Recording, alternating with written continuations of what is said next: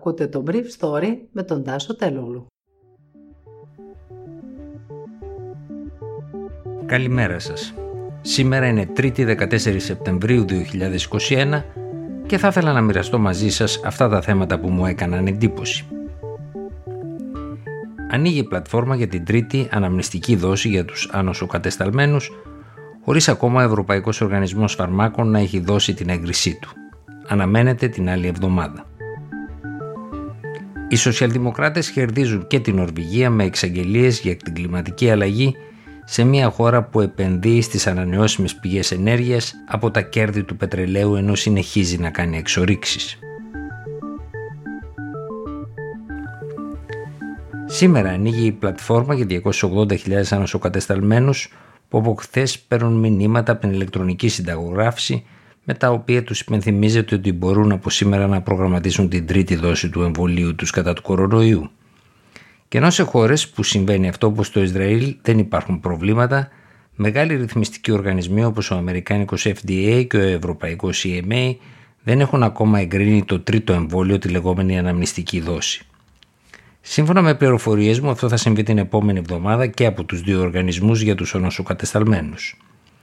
Στον EMA ο σχετικός φάκελος έχει υποβληθεί από τη Pfizer σύμφωνα με όσα έμαθα χθες το βράδυ από πηγή της BioNTech, της γερμανικής εταιρείας που συνεργάζεται με τον Αμερικανικό κολόσο για την παραγωγή του εμβολίου, εδώ και ένα περίπου μήνα.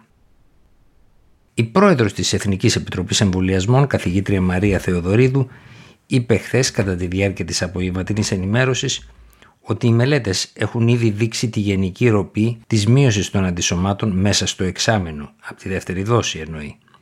Γι' αυτό και ο χρόνος που συζητείται για τη χορήγηση μιας επαναληπτικής δόσης αναμνηστικής είναι όπως ακούσατε μετά τους 6 και 8 μήνες. Όσον αφορά για τον EMA, είναι ένας ρυθμιστικός οργανισμός τον οποίο ακολουθούμε, αλλά πάντα οι συστάσεις του δεν είναι απαγορευτικές.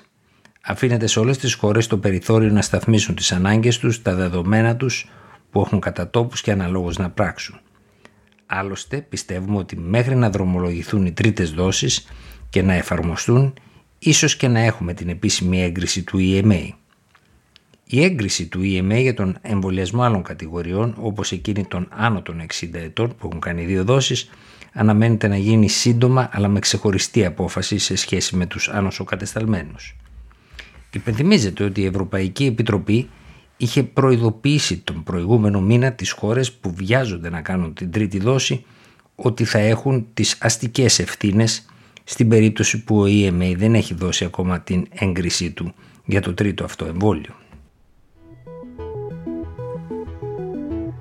Το Σοσιαλδημοκρατικό Εργατικό Κόμμα της Νορβηγίας που κερδίζει διαρκώς τις εκλογές στη χώρα του Ευρωπαϊκού Βορρά από το 1927 αναδείχθηκε και χθε ισχυρότερη κοινοβουλευτική ομάδα στην Νορβηγική Βουλή επιτυγχάνοντας ωστόσο το δεύτερο χειρότερο αποτέλεσμα στην ιστορία του με 25,6% και καταμετρημένο το 78% των ψήφων την ώρα που ακούτε αυτή την ενημέρωση χάνει μία έδρα στη Βουλή σε σχέση με τις εκλογές του 2017.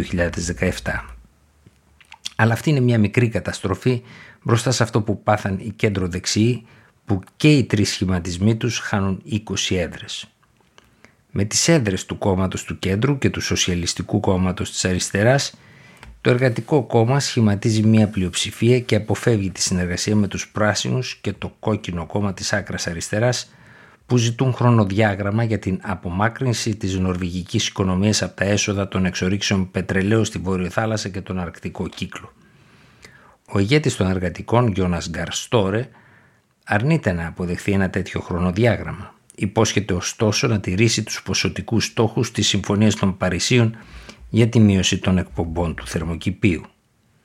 Με την νίκη των εργατικών πλέον, ολόκληρος ο Ευρωπαϊκός Βορράς ελέγχεται κυβερνητικά από σοσιαλδημοκρατικά κόμματα και αν κερδίσει και ο Όλαφ Σόλτς σε δύο εβδομάδες στη Γερμανία, οι σοσιαλδημοκράτες θα αποκτήσουν και πάλι μια στέρεη κυβερνητική βάση στην Ευρώπη.